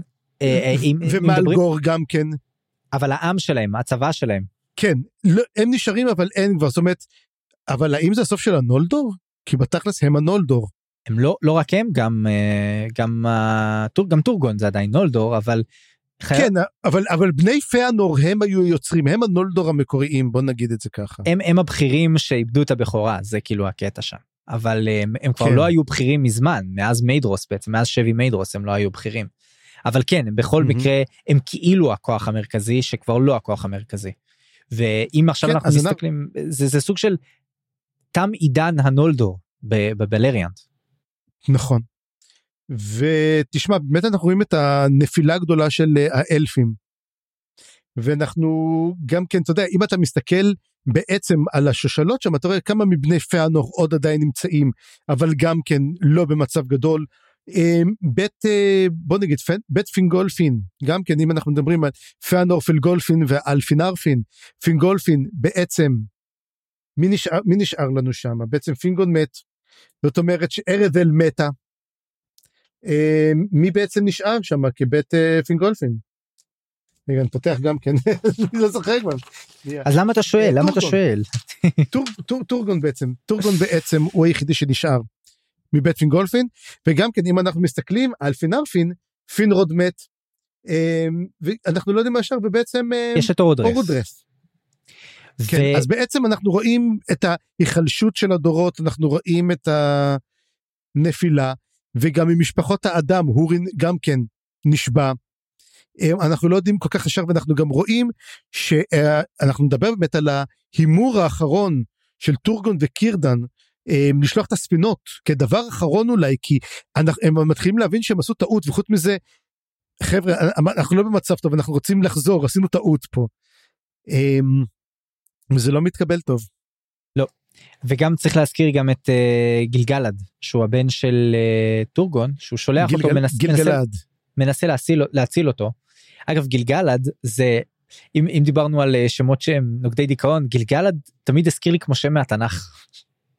כי זה שמע כמו גלגל. נכון משהו כזה לא יודע עם השפעות אכדיות או שמיות אחרות. אה. כן אגב גילגלד באמת מופיע גם בסרט שר הטבעות הוא זה שמוביל את המלחמה כמלך האלפים נגד אה, סאורון. אז אולי עוד נשמע עליו. אגב גם, גם, בס, גם בסרט זה שכאילו האלף שכאילו אה, פרודו מסתכל לביצה ורואה איזה אחד שפוקח את העיניים זה גילגלד. אז uh, הנה בעצם הסיפור אה, של גילגלד שהחליט אה, כן, הבן של פינגון נכון? זה גם ש... לא, אה, של טורגון וזה גם שם ש... לא, מוסק... לא הוא של טורגון גילגלד הוא של פינגון. לדעתי של טורגון הוא... הוא... לא הוא... לטורגון לטורגון יש לו את הבת שלו שלא סובלת את מייגלין. אתם אתם מבינים את זה שומעים מאזינים ומאזינות זה פשוט בלתי אפשרי לעקוב אחרי הדמויות נכון, האלה. נכון נכון של פינגון. של פינגון. את, ואנחנו קוראים את מלאזן זה ספר עם איזה 200-300 דמויות ראשיות עם שמות. 600. זה 600. אפילו, תשמע זה זה קצת זה, זה בלאגן הספר הזה. לגמרי לא אבל גם השמות פה נורא דומים אחד לשני וזה מבלבל בכל מקרה יש לא אתה, אתה יודע משהו אני לא חושב שזה דווקא השמות הדומים זה מילא השמות הדומים.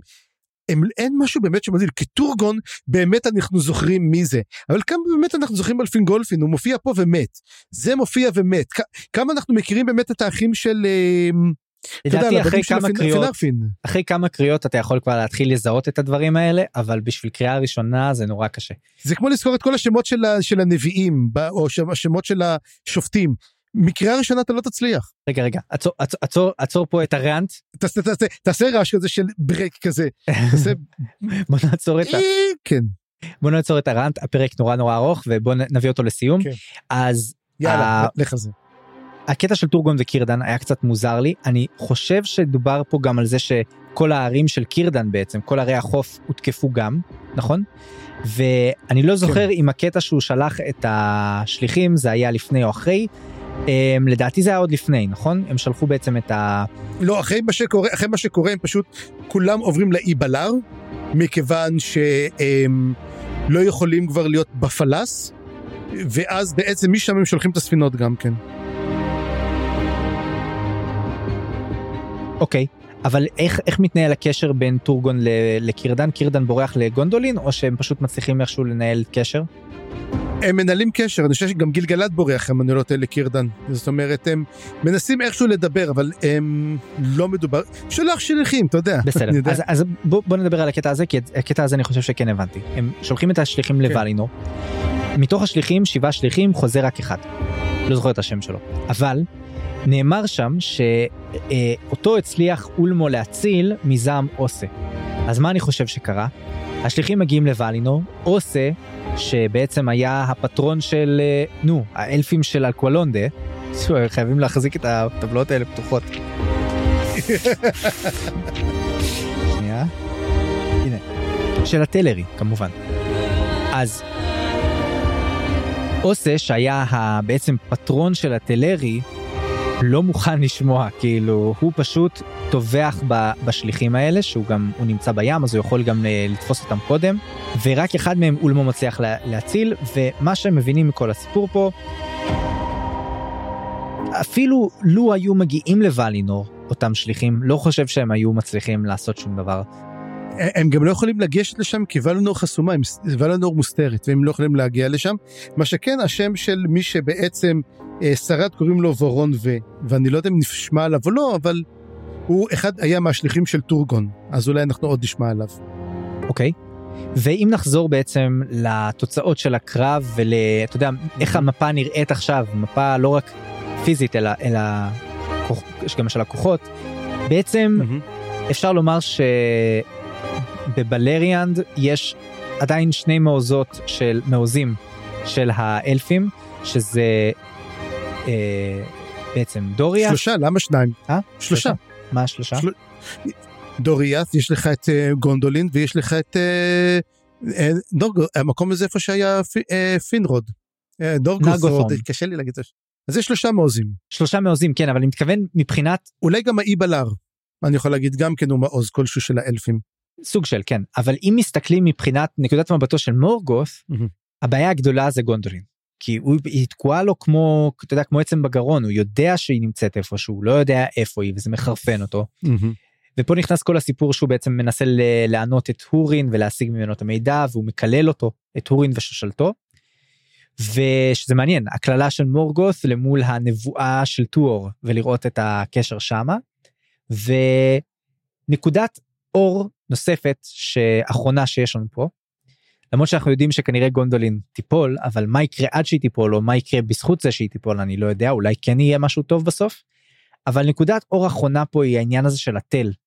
יש שם תל האוד אן נדינגן והאוד אן נירנייף שזה תל הנטבחים או תל הדמעות יש פה שני שמות בעצם. אני מנסה, אני, אני מנסה להבין מה, מה נקודת אור בדבר הזה.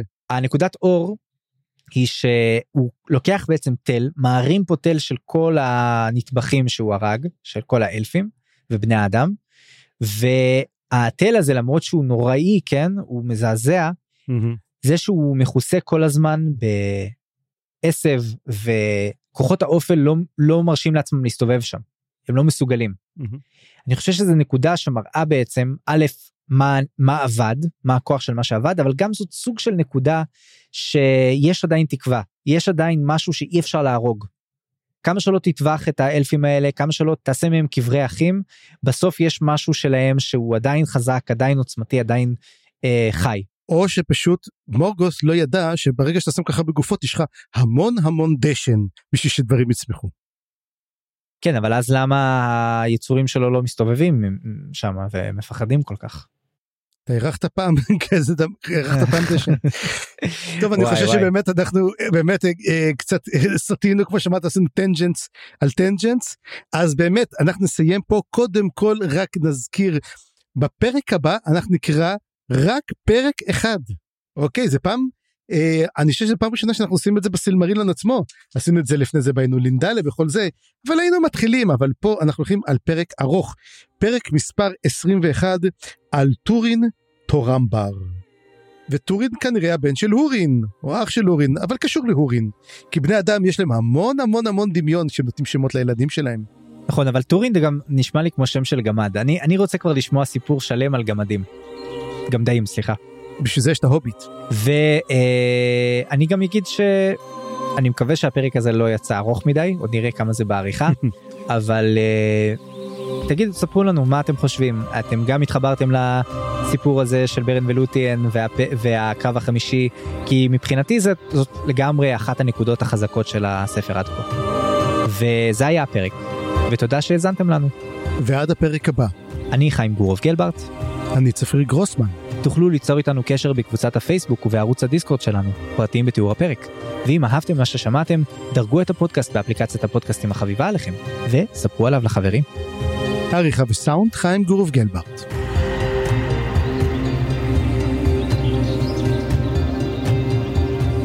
אז קם מלוותר, נשא את ידיו, ובתצליל יחיד, עמוק מני תהום, גבוה מני שחקים, חדלה המנגינה.